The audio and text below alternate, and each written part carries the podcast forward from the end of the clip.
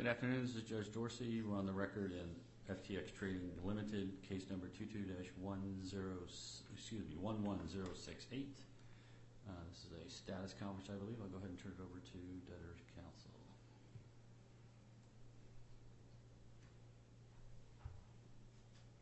Anybody? Mr. Landis. Thank you, Thank you, Your Honor. Uh, Adam Landis from Landis, Rath & Cobb uh, here on behalf of the debtors. Uh, as Your Honor noted, we're here for the pre-trial status conference regarding the estimation of claims uh, filed by the United States Department of the Treasury. Um, I would uh, hand over the virtual podium to Mark DeLue and my Sullivan & Cromwell colleagues to present argument today. Okay, thank you. You're muted.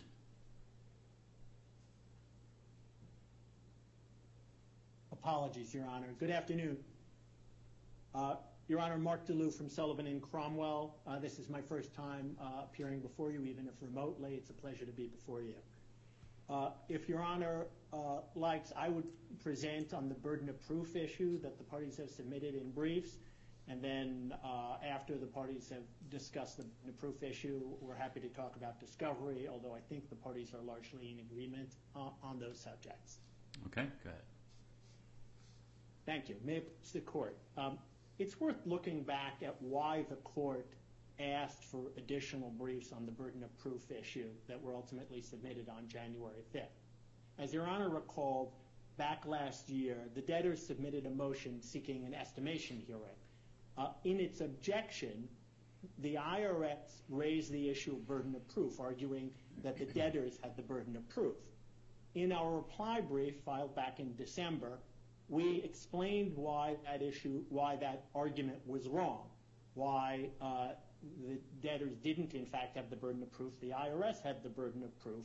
In fact, uh, because they had submitted an unexplained and unsupported claim, they weren't entitled to the presumption of validity under bankruptcy law.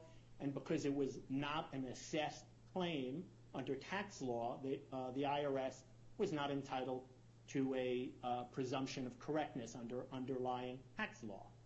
Uh, we submitted that brief in our reply, uh, and Your Honor, at the hearing in December, understandably recognizing that this burden of proof issue had only been joined in our reply, wanted to give the IRS a chance to respond to our arguments and give the parties a chance to put in briefs on this point. The parties agreed that they would submit uh, supplemental briefs on this point on January 5th, nearly a month later.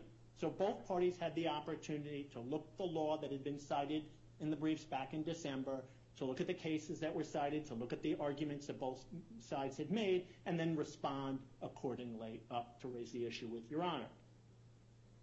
But in fact, what the IRS did in its January 5th brief is not respond at all to any of the arguments made by the debtors in its reply brief. They didn't respond to any of the cases that the debtors cited. They didn't say that we had misdescribed any of the cases we cited. They didn't say that we had misdescribed or mischaracterized any of the cases that the IRS had cited that we explained didn't support the propositions that the IRS was arguing. They just simply recited the same law that they had cited back in their objection, and then they argued quite a bit about a statutory section 26 U.S.C. 7491, a provision on which the debtors have never relied, and I'll explain a little while later, is not really relevant to what we're doing here. So it seems as if the IRS had anything to say about the law or arguments that were raised back in the brief in uh, December, the IRS would have included that in their brief in January. Having done so, I think uh, it's apparent that the IRS had nothing to say, and with apologies for the cliche, uh, the IRS's uh, silence speaks volumes here. So with that as background, Your Honor, I'd like to go through the three points that were raised in our brief and respond to an argument made about 7491 in the IRS's brief, and then I think uh, I'd make just a few observations about how I think this issue really plays out in this estimation proceeding. So first, I'll briefly discuss the bankruptcy presumption of validity, which I think is largely beside the point here, but I'll briefly address that. And then I'll address the uh, presumption of correctness and why the IRS is not entitled to a presumption of correctness because it has not issued an assessment under underlying tax law. And even if the IRS was to issue an assessment under regulatory guidance, uh, that claim would not be entitled to a presumption of correctness because uh, it would be naked and arbitrary and excessive. And therefore, under well-settled law, it would not be entitled to a presumption of correctness. And therefore, the IRS bears the burden of proof for many reasons. So we'll start very briefly on the presumption of validity uh, in bankruptcy law. Uh, Rule 3001 usually provides that uh, the filing of a claim provides a presumption of validity to that claim. All that means is that the claimant has made out a prima facie case that satisfies its burden of going forward. But as we explained back in our brief in December and again in our brief in January, uh, not every claim entitles a claimant to a presumption of validity. An unexplained claim without any explanation or support wouldn't give a presumption of validity. We cited the mobile manufacturing case for that proposition. Again, the IRS didn't respond. Uh, but in any event, as I said, the presumption of validity only goes to the burden of going forward. And that can be once there's a burden met for going forward, the debtors can respond by providing their own evidence. And then the issue is joined. And the real question is about the burden of proof on the merits. And so uh, in the course of this proceeding, we expect the IRS has provided interrogatory responses, which provide some explanation for a new claim. Now it's $8 billion. Your Honor may recall we started with $43 billion for the IRS claim. Then it was amended to 24 billion. And now it's $8 billion. We believe all of these are arbitrary, excessive, irrational, choose your adjective. But um, in any event, the IRS at least tried to explain what they're talking about now. Um, obviously, the debtors have put in detailed tax returns, schedules. Uh, they have the ability to testify, have accounts testify uh, and respond to information disclosure requests. So I think Your Honor will ultimately conclude that the issue has been joined. And therefore, what we're really talking about is the burden of proof on the merits, which is really what both sides have focused on in their briefs. Both parties agree that burden of proof on the merits is dictated by the underlying tax law. That's the Raleigh decision from the Supreme Court. Uh, Raleigh holds that the underlying law is what supplies the burden of proof. Here, that's tax law. So that brings me to my second question, which is, who has the burden of proof Uh, uh, under underlying tax law? As both parties observe, in the typical IRS tax case, the IRS is entitled to a presumption of correctness that shifts the burden of proof over to the taxpayer. Um, but that's only because the IRS has made a formal assessment of the tax under its regulations. And that's what shifts the burden. If it hasn't made an assessment, it's not entitled to shift the burden. And the burden remains on the IRS, which is asserting a claim. Many courts have made this very point. For instance, in a case I'm almost surely going to mispronounce, it's Anastasato from the Third Circuit. Uh, the Third Circuit said that, quote, the government's deficiency assessment is generally afforded a presumption of correctness. That's 794 F. 2nd at page 886. The Third Circuit again made this point in a case called Psaty, P-S-A-T-Y. The Third Circuit held that, quote, the certification of the IRS commissioner's assessment shifts the burden of proof. That's 442 F. 2nd at 1159. Uh, the Tenth Circuit in the March decision actually explained the reasoning for this rule. The Tenth Circuit said, quote, the regulations governing the assessment process serve to ensure both the efficiency and the accuracy of the IRS process. Uh, that's 335 F. 3rd at 1188. And we set out in our uh, brief, very briefly, the regulatory process that the IRS needs to follow to do a formal assessment, something called a notice of deficiency. Uh, and there's no dispute here that the IRS has not done a formal assessment or a notice of deficiency pursuant to its regulation. in its recently served interrogatory responses, we just got them on, on Friday, the IRS says explicitly these are estimates and it has not issued a notice of deficiency, which only come at the end of an examination when the estimates may change if more information is learned. So we all agree there's no assessment that has been issued by the IRS, and as I just stated, the law that we've provided uh, holds clearly that it's the IRS assessment pursuant to the regulations that shifts the burden from the uh, IRS to the taxpayer. So what does the IRS say about all this? Remember, this was a point that was made in our reply brief in December. We explained that an unassessed tax claim is not entitled to the bur- to uh, shift the burden of proof. The IRS says literally nothing. Did not cite any, did not explain why we were wrong in our December briefs. They didn't explain what cases we had cited that were wrong or respond to our cases. They literally put in the same cases that they cited back in December. So what cases have they cited? Well, the lead case that they cite, it's on page four, they cite it prominently as a case that allows them to do an estimate, is Greco versus United States. It's a Pennsylvania District Court decision. Here's what Greco says. Quote, the presumption of correctness arises when the IRS submits a certification of the commissioner's assessment or an affidavit signed by an IRS officer detailing the tax liability. That's at 380 F sub second at 611.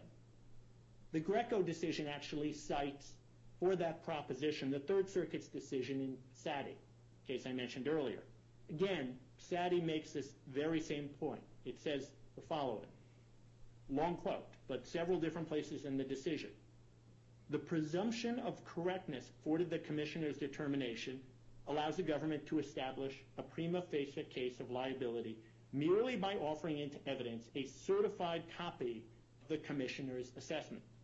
Little later on, the machinery prescribed by Congress to determine the amount due to the government is the assessment of the administrative agency charged with its collection. Little later on, we hold, therefore, that when the government offers in evidence the certification of the commissioner's assessment in support of the counterclaim, the presumption of correctness operates to place upon the taxpayer both the burden of going forward and the burden of persuasion. That's 442 F second at 1159 to 1160. So all these cases stand that the IRS has cited stand for the same proposition. The IRS needs to go through its regulation and issue an assessment in order to shift that burden of proof, to have that presumption of correctness. The other case in which the IRS relies most prominently is U.S. versus Isley, the Isley brothers case. Uh, it's a non-precedential opinion. That case involved actually two assessments by the IRS. The IRS issued uh, issued a first assessment, and then they actually, and the IRS points this out in their brief, it issued amended assessment. And even at that, the Third Circuit said that the presumption of correctness, which was attached to the assessment, was, quote, very weak in this case because of the IRS's restatements of its computation. That's 203 Federal uh, Appendix at page 409. So there, there's two different assessments, and even at that, the Third Circuit says it's a very weak presumption. So there's only one case that's cited by the IRS that it didn't have a formal assessment. That's the Fidelity American case that the IRS cited both in its December brief and then again in its January brief. And in our brief, in our reply brief back in December, we explained why the Fidelity America case doesn't apply here, didn't actually hold, didn't even decide the question of whether uh, the IRS is entitled to a presumption of correctness when there's been no formal assessment. And in any event, isn't applicable here. Again, the IRS never responded. They knew we were addressing directly one of the prime cases they had cited. Again, didn't respond. As we explained in both our December brief and our January 5th brief, um, Fidelity was decided at a time, um, it was 1990. At that time, the IRS was prohibited by the uh, automatic stay from issuing uh, an assessment against a debtor that was already in bankruptcy. At that point, there was no uh, provision that allowed the IRS to issue an assessment. The law changed in 1994. and allowed the IRS to issue a deficiency notice or an assessment. And so in that case, the rationale or at least the argument was, well, because the IRS can't issue an assessment, perhaps we should give this advantage in bankruptcy to give their calculations a presumption of correctness. But as I said, that's no longer the law. Now the IRS can issue uh, a notice of deficiency or official assessment uh, in bankruptcy, and uh, the IRS hasn't done so. In any event, the Fidelity American case, as I said, didn't decide this issue. Um, what the Fidelity American case said was uh, the court said it doubts about whether a presumption should apply where there's been no pre-petition IRS tax assessment. That's 1990 Westlaw 299418 at page 6. And it went on to not decide the question because what the court found was that the IRS claims there were arbitrary and excessive. So it didn't need to decide the question of whether there was a presumption anyway.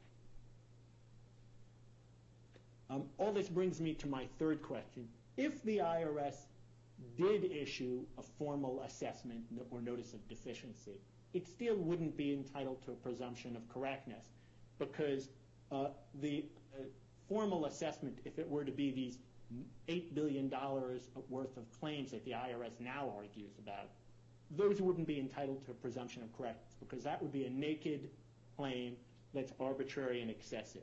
Under Supreme Court and Third Circuit law, clearly naked and arbitrary and excessive claims are not entitled to a presumption of correctness, and so the IRS continues to have the burden of proof. And that law clearly applies here. Um, Your Honor, I recognize the word naked assessment sounds like it's a very, very extreme situation where you just put down a number and there's nothing else. It's not really as extreme as all that.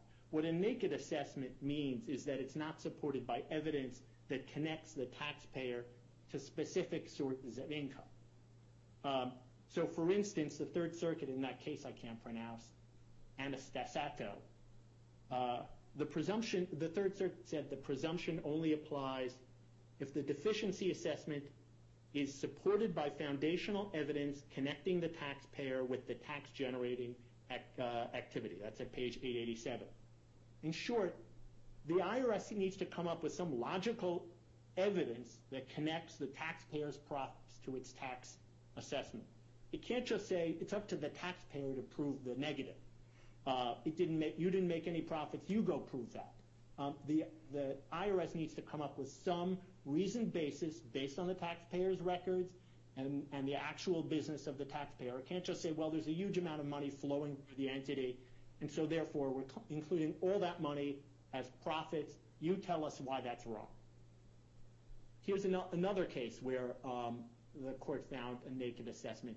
Uh, the Kohler case, written by Judge Posner in the Seventh Circuit. It's another good example. In that case, the taxpayer had purchased Mexican-denominated bonds, and those bonds were going to be purchased um, by Mexico, the government, Uh, in pesos, but those pesos were going to have certain restrictions. You could only invest those pesos into certain government uh, projects that were approved by the government. You couldn't uh, exchange those pesos into dollars for some number of years, and those restrictions clearly would have an impact on the value of the pesos that the taxpayer would receive. Instead of trying to determine what the appropriate discount was for the value of those pesos, the IRS just assessed the value as the full value of the pesos. And what Judge Posner said is that assessment is naked, and therefore uh, the IRS's claims need to be rejected, because the IRS had provided no evidence linking the valuation that it had done to the actual state of affairs. It said, uh, look, the, the IRS could have come up with a prima facie plausible number or had some evidence explaining what the discount was. Instead, it just relied on the full value of those pesos, and it was not entitled to do that, uh, and so therefore it was a naked assessment. Um, separately, although it's related, courts have also uh, held that arbitrary and excessive claims are not entitled to the presumption of correctness. And again, those courts have made clear that what the IRS needs to do is come up with some reasoned basis connecting the taxpayer's records and its business for the claim tax liability. It can't just throw out big numbers and say, you prove to us that it's wrong. Um, there's no dispute, I believe, between the parties that the IRS can estimate tax liability in the appropriate circumstances, but it needs to connect that to the uh, taxpayer's records, to leads drawn from those records, or to the taxpayer's actual business and state of affairs. It can't just, again, throw out big numbers and say, you prove the opposite. So here's an example of what the IRS can do and that was supported by, was affirmed by the Supreme Court. Uh, the United States versus Fior D'Italia case. Uh, in that case, the IRS found that the FICA taxes that had been withheld by the taxpayer uh, for the employee's tips understated the amount of tips that uh, were shown on credit card slips. So the IRS saw, hey, you're providing a FICA withholding for employee tips, but the credit card slips show a significantly higher number. So the IRS then did an assessment and came up with a larger FICA withholding number. And what did it do? It did something called an aggregate estimation method. What it did was it looked at the taxpayer's credit card slips and came up with an average uh, tip amount for each year. So it went through 1991 was 14.5%, 1992 was 14.9%, and then it used those percent, those tip percentages to estimate the amount of tips the employees had received for both credit cards and for cash on an aggregate basis.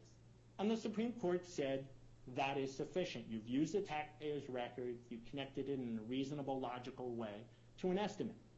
That's the kind of assessment the IRS has discretion to make. It can use the taxpayer's records and reasonable leads from the records to get a logical and reasonable estimate of the taxpayer's profit.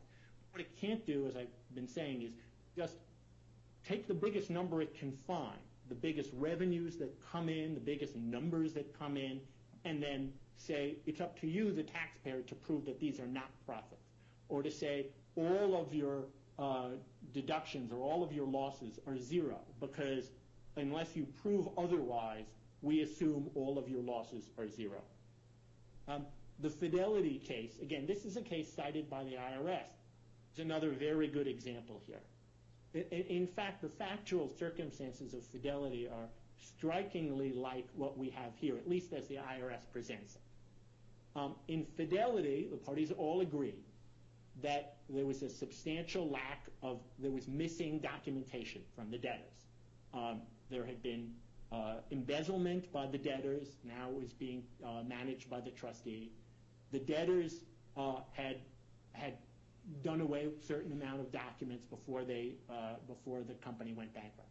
The remaining documents were disorganized, no question about it. And all agreed that the likely reason for this state of affairs, missing and disorganized documents, were that the debtors were trying to hide their embezzlement, their prior embezzlement. So that's exactly what the IRS says is true here. And there's some amount of agreement between the parties. We agree that there's a disorganized state of certain records. There's not no records, there's a substantial amount of records. But there are missing records somewhere and there's some disorganized records. Our accountants, appointed by Your Honor, have gone through those records and tried to come up with the best and most logical numbers. And when there's a missing number, they try to they try to come uh, use the existing records to calculate the right number.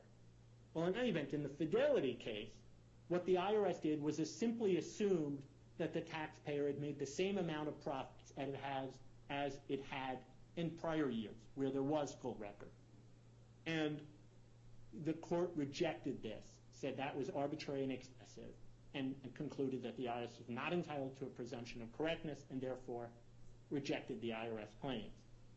The court said, look, we understand that the IRS is entitled to use any reasonable means to reconstruct a taxpayer's income. But that reasonable needs must include investigation of reasonable leads furnished by the taxpayer. Uh, uh, it noted that the IRS is not entitled to calculate its assessment quote, in any manner its agents chose. And it actually cited the Third Circuit in a statement that I think is absolutely applicable here. The absence of adequate tax records, as in the case here, does not give the commissioner carte blanche for imposing draconian absolutes. So having failed to uh, uh, review the available information, having failed to use actual uh, information provided by the debtors to come up with reasonable estimates instead of just using absolute numbers, having failed to match it to the actual business of the taxpayer, the IRS's claim was rejected in the Fidelity case. And that applies exactly to what we're talking about here.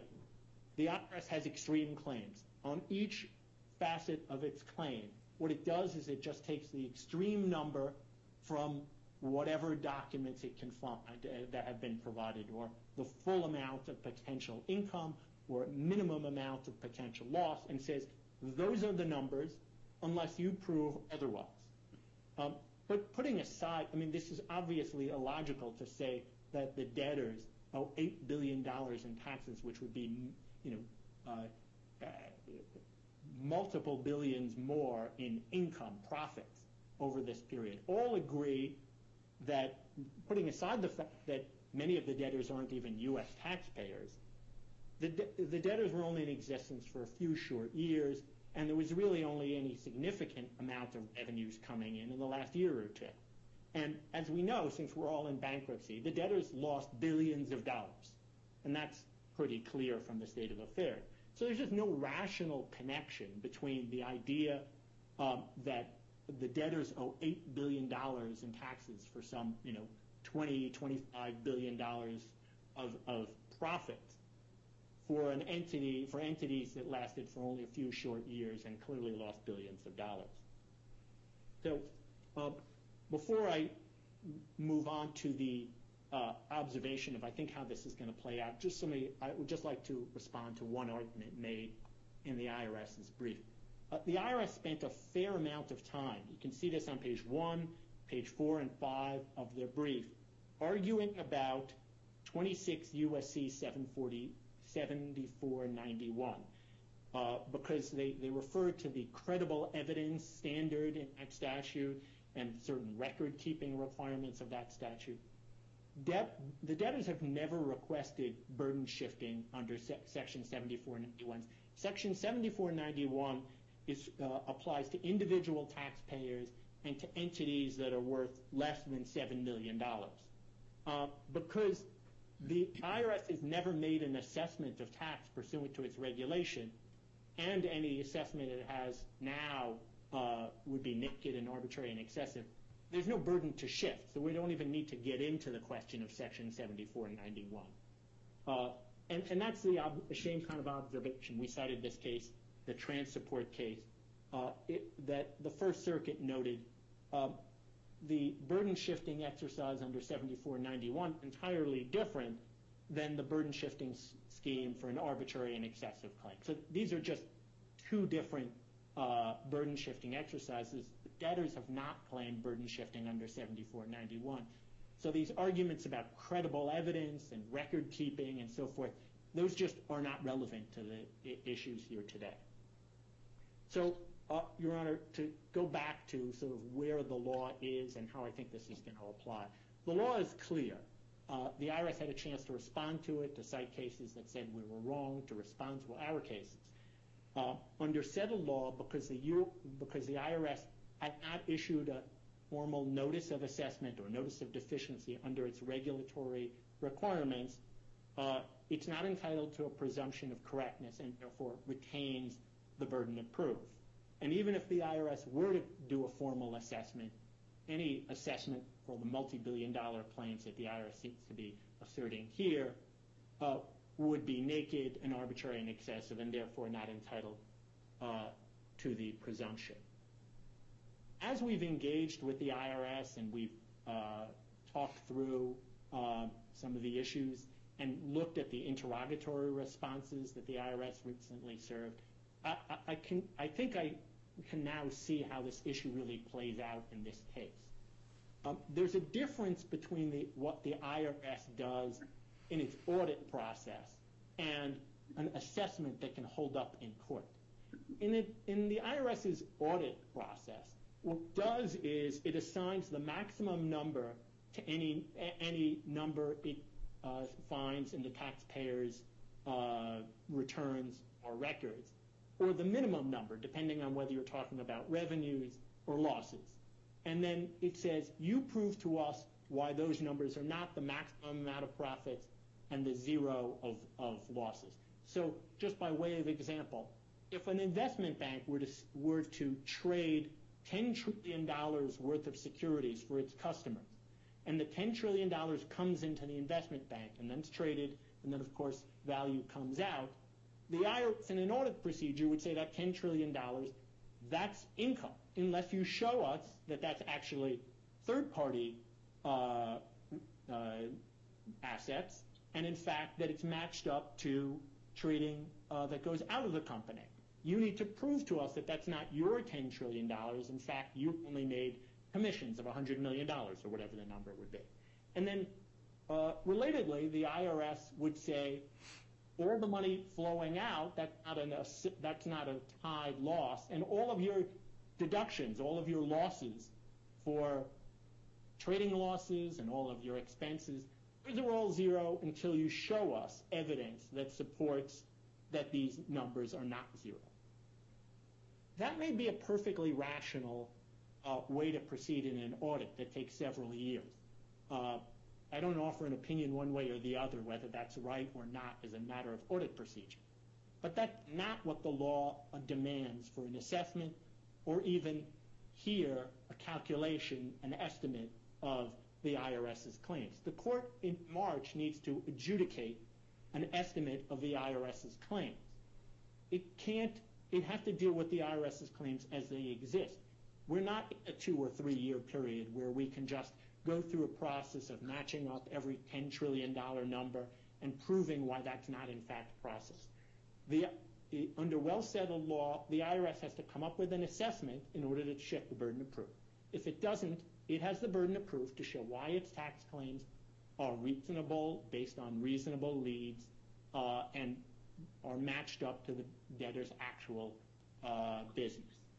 Uh, unless the IRS makes that kind of assessment that's connected to the taxpayer's actual business, it's not sufficient for the IRS to say, you haven't proved the negative to us.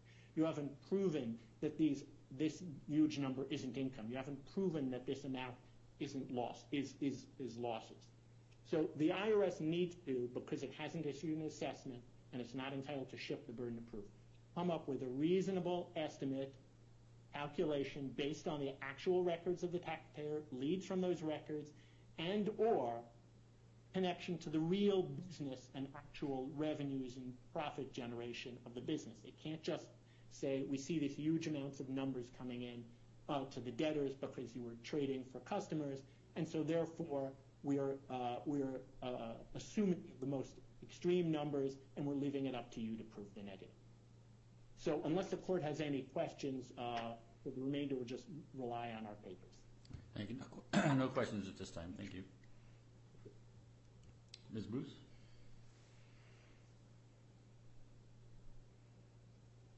Good afternoon, Your Honor. Um, First, uh, we'd just like to note that from our perspective, the primary... Hold on. Let's remove them from the... Uh, someone was uh, speaking with their microphone on. Sorry, go ahead, Ms. Bruce. Thank you, Your Honor. Yes, we believe the primary purpose of the briefing was to address the specific issue of whether the estimation hearing and the procedures that we are now in the process of in any way changes the longstanding case law regarding the burden of proof. Um, and as we cited in our piece, it does not. Um, so the estimation hearing does not change the fact um, that the burden of proof that exists when a substantive tax law is at issue still applies here. Um, touching first on the issue of the presumption of validity, the IRS did everything that was required under Rule 3001 to establish the presumption of validity. It was not unclear what its claim was for. It was for income taxes and employment taxes. It did not just list a number with no description whatsoever. And the debtors never asked us for more details before coming to this court and asking for these estimation procedures. But that being said, it seems that the debtors agree that the issue is moot at this point because the IRS has provided more than enough detail um, regarding exactly what its claim is constituted, uh, um, consists of. Uh, so it seems that that issue is moot at this point. Um, on the merits of where the burden of proof lies, the case law is very clear that the burden of proof lies on the taxpayers because they are the ones that have the information. There um, is not an even 50-50, the IRS has some information, the taxpayer has the rest, and they go back and forth like the debtors keep indicating. The taxpayers are the ones with the information and with the burden to substantiate their numbers. The debtors are correct that the IRS has not made an assessment yet. And they haven't made an assessment yet because the audit is still ongoing and because they've come and asked for this estimation hearing in the middle of an audit process. So they can't now ask Your Honor to estimate this claim and then also complain that there is no assessment. If there was an assessment, we wouldn't be having this estimation hearing. And the question now is, how does the burden of proof fall in an estimation hearing? We've cited multiple cases in the Third Circuit where the courts held that even where there was not an assessment, even when there was an estimate, the IRS is still entitled to the burden of proof. Now, the debtors pointed out in many of those cases an assessment was made, but that's because those cases were refund cases and collection cases. So, of course, assessments had ultimately been made. But the court's holding that even estimates are entitled to the burden of, um, are entitled to the presumption of correctness is still valid. And that's what the court should look to in this case for purposes of this estimation hearing, which is um, a very uh, uncommon proceeding. But those cases are still good and should be binding in this instance. Again, the IRS could issue a notice of deficiency if the debtors want them to, but they've asked the court to address the matter through this estimation hearing. It can't have both things. It can't have the IRS make an assessment and then also have Your Honor estimate it through this hearing. Those two things are inconsistent. Addressing their um, argument that this is a naked assessment. Naked assessments involve assessments where the income cannot be connected to the assessment. That is not at all what we have in this case. Here, the assessments are connected to the debtor's income. Just like in Fior D'Italia, the IRS has a foundation for its estimates. It started with the debtor's tax returns and made adjustments to those returns. It asked the debtors to substantiate the deductions claimed on those returns, and the debtors did not do so.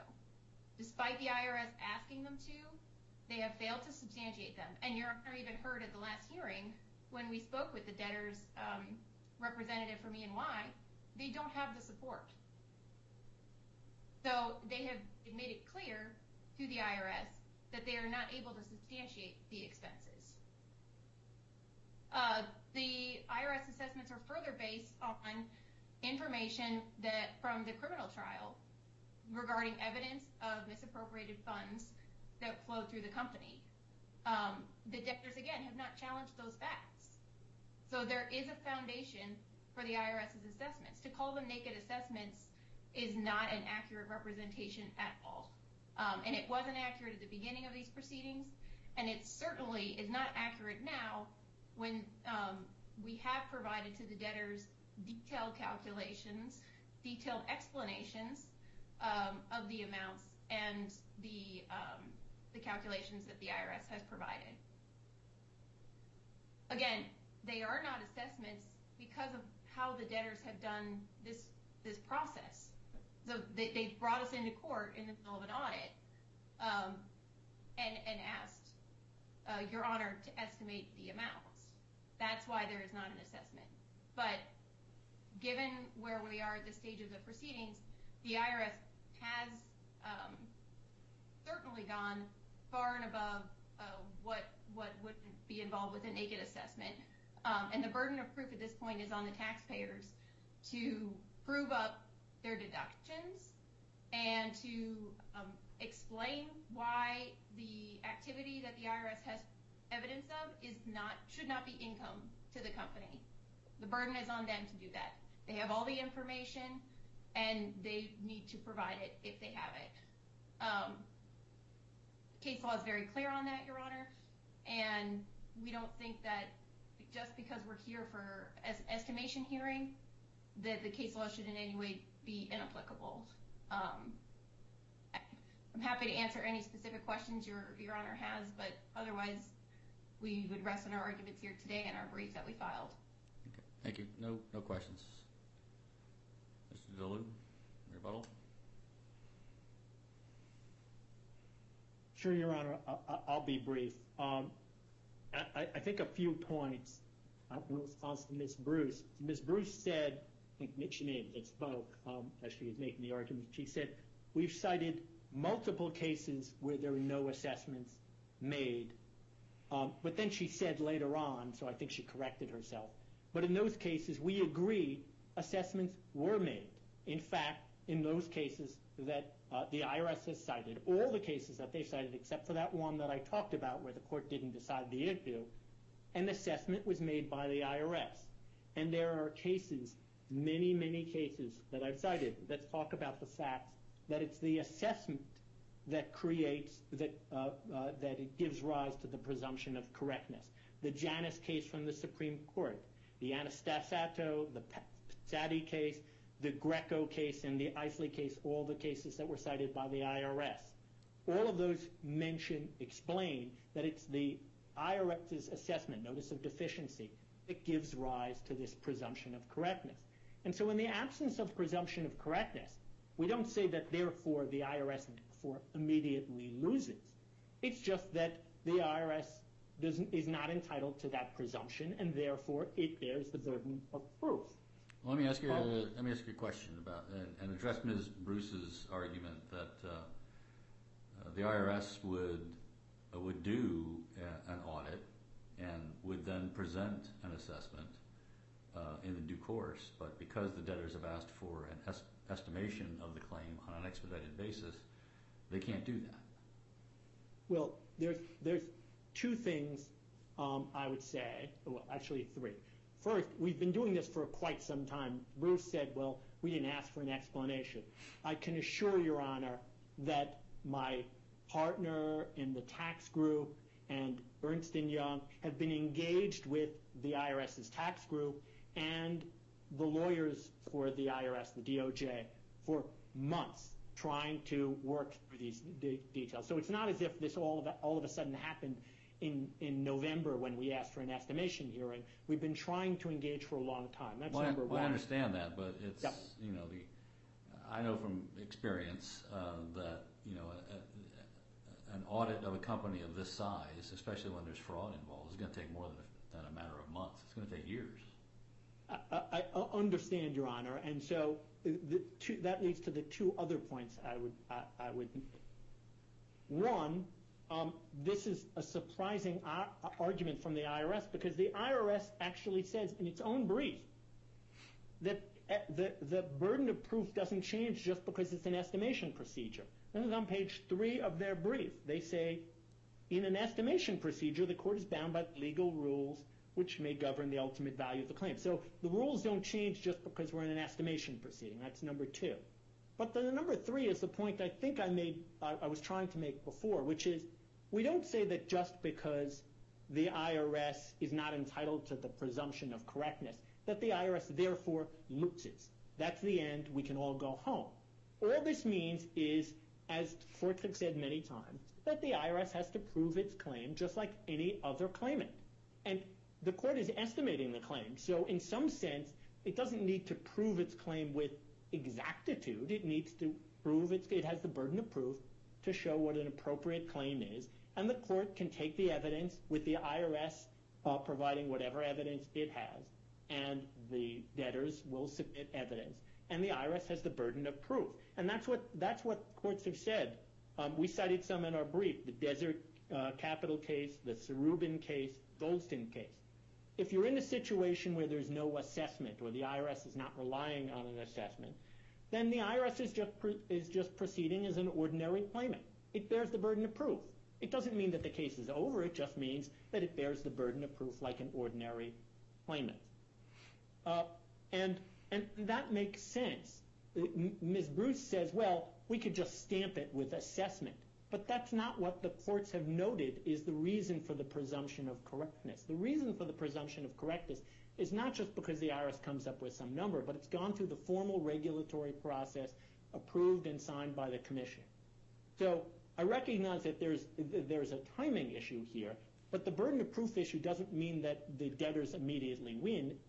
It only means that the IRS is not entitled to do what it's trying to do here, which is to just shift everything to the debtors. You need to prove why your profits are not billions of dollars. You need to prove why your losses are more than zero.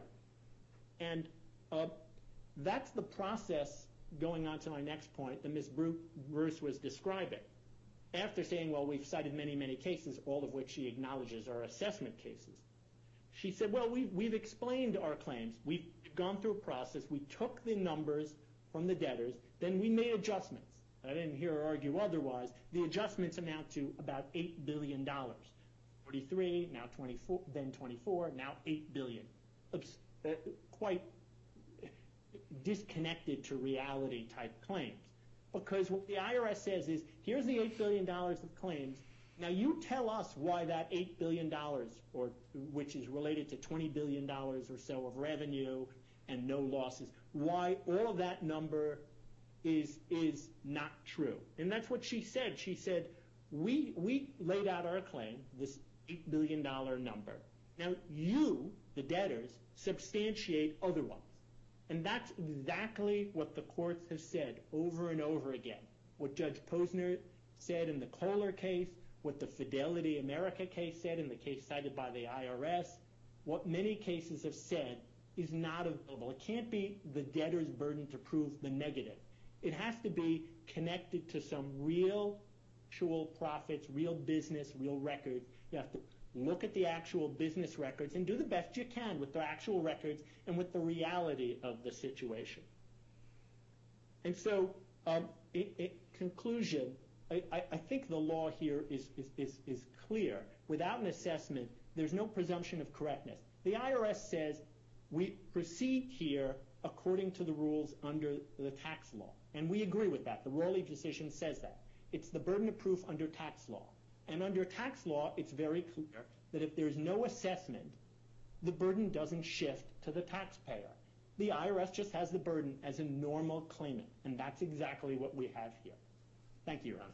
Is there any cases that uh, address this issue in the context of an estimation hearing?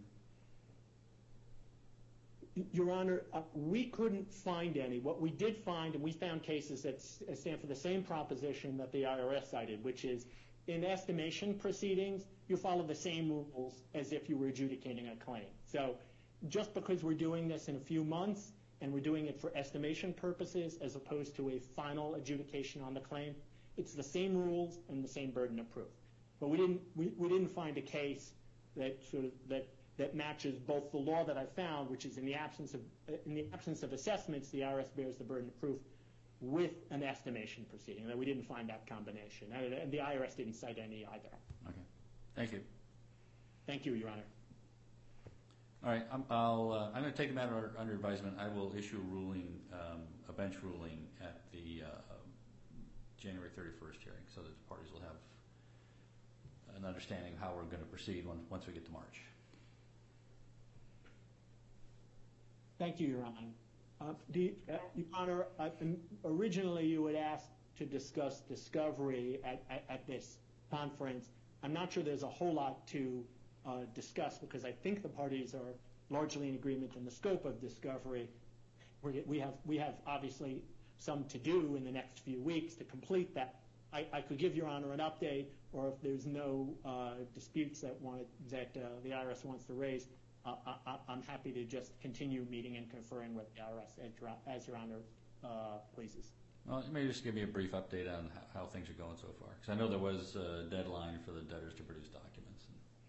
Sure. Um, so, um, uh, as Your Honor may recall, with the uh, objection the, uh, that the IRS submitted back in December, uh, they provided a draft set of document requests. As soon as Your Honor ruled that we would have an estimation proceeding, we got immediately to responding to those uh, uh, uh, document in, interrogatory and well, it was a request to admit interrogatories and document requests. We responded to those at the end of December, um, just before the new year. We produced the documents the following Friday. So we, I think if I'm getting my dates right, it's December 29th. We responded to the to to the uh, written discovery, and then we produced the associated documents on January 5th. There was one large database that we produced the following uh, week. We've produced all the documents that the IRS has requested. Um, the IRS um, I understand, is still processing those documents, and they may have additional questions. And I've told them, of course, we're happy to talk to them about that. Uh, on our side, uh, we issued um, interrogatories to set forth the nature of the IRS's claims with some explanation. I mentioned, I think, during the argument that the IRS responded to that on Friday, so we just got the explanation. We're going through that. We've conferred a little bit yesterday. We're going to confer tomorrow a little bit about about those responses, what needs to be done specifically on those responses.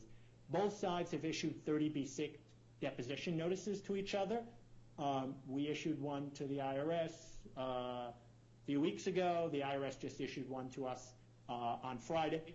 And I think the parties agree that what we're going to do is probably going to have to divide that up among multiple witnesses because, as you might suspect, there are some people at the IRS who, who deal with domestic, some people who deal with international, and some people who deal with employment tax. The same thing is true at Ernst & Young. So we'll probably divide it up the same way, and we'll probably each have three witnesses who will be deposed.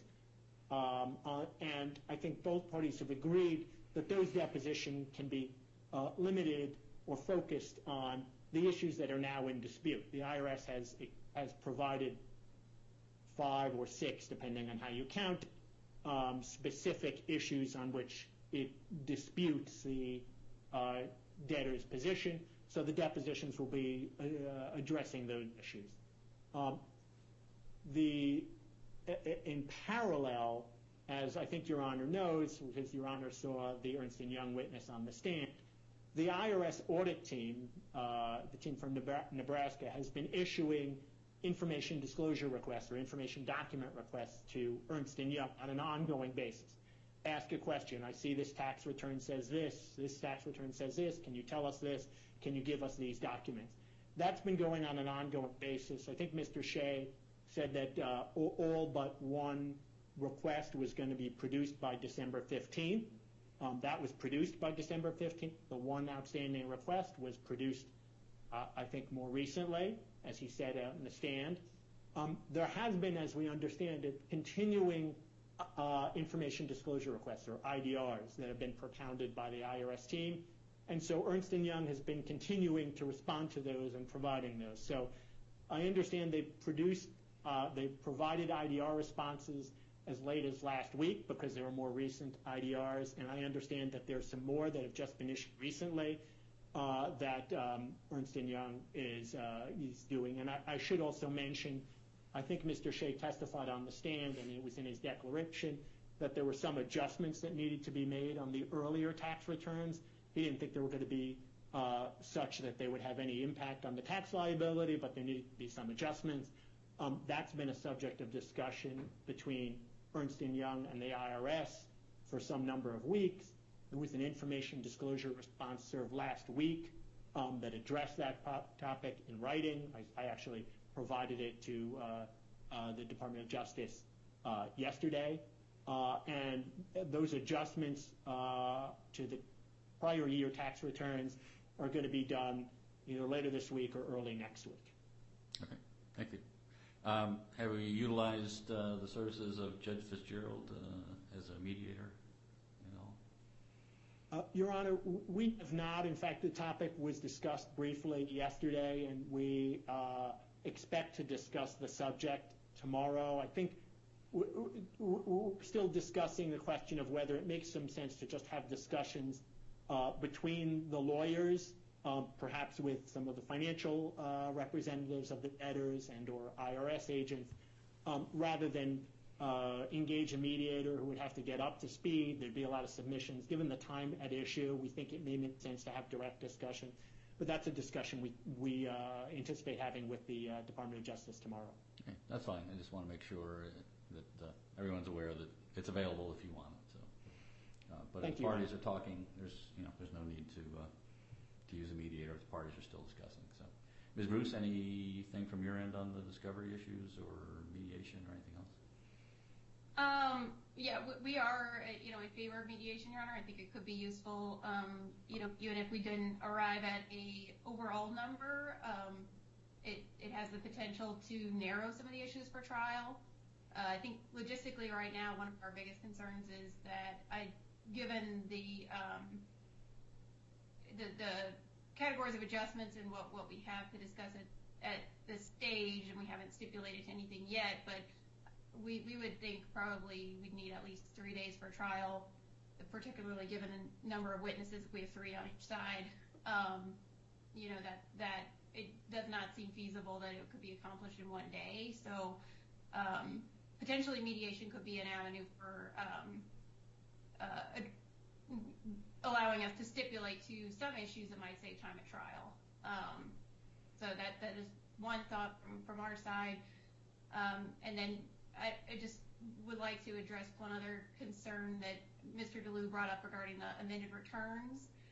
Um, that has certainly been a, major concern that we've had uh, since the prior hearing, just that there is no finite universe of data for us.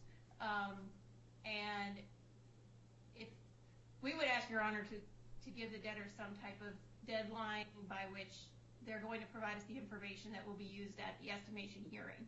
We understand the audit is ongoing, um, and so that may be separate, but we, need to know, we, have no idea the extent of these amendments on the returns. That, that could be a huge change if they're amending um, at least two years worth of tax returns.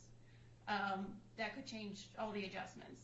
And, we don't have any information on that yet, and we won't get that until Friday or Monday. And we only have a couple weeks left of discovery. So, I mean, we'd ask that, that the debtors just need to be done by, by Friday when they amend the returns, and that needs to be the closed universe of everything we're going to be looking at for purposes of this estimation hearing. Because I understand the debtors are unwilling to extend the time out, but if they keep amending their production, um, it's just not going to be feasible to to uh, you know get get reasonable numbers for for purposes of this hearing. All right. Well, why don't uh, I think Mr. DeLu indicated you're going to have a meet and confer tomorrow. Don't you discuss it at that and see if you can come up with uh, an agreed upon schedule for when discovery will be completed. If you can't, just contact Chambers and I can jump back on a call with a status conference at any time to discuss discovery issues. So that's that's not a problem. Um, as far as the mediator goes, if you are going to use the mediator, I was uh, picking up on what Mr. DeLu said. I would highly recommend you do it sooner rather than later if you think you're going to need a mediator, because it is going to take time for Judge Fitzgerald to get up to speed on the issues, um, and you're going to have to make submissions uh, and so forth. So uh, I would recommend you start that process as quickly as possible if you are going to use the mediator, because that's not going to slow down the estimation process. We're still going to go forward on the estimation. Okay. Um, anything else? Understood. Your Honor. Nothing from Nothing Dave. from us, Your Honor. Okay, thank you all very much. I appreciate the updates, and as I said, I'll give you my ruling on the burden of proof uh, on the 31st. Okay, Thank you, Your Honor. thank you. Thank We're you, Your Honor. We're adjourned.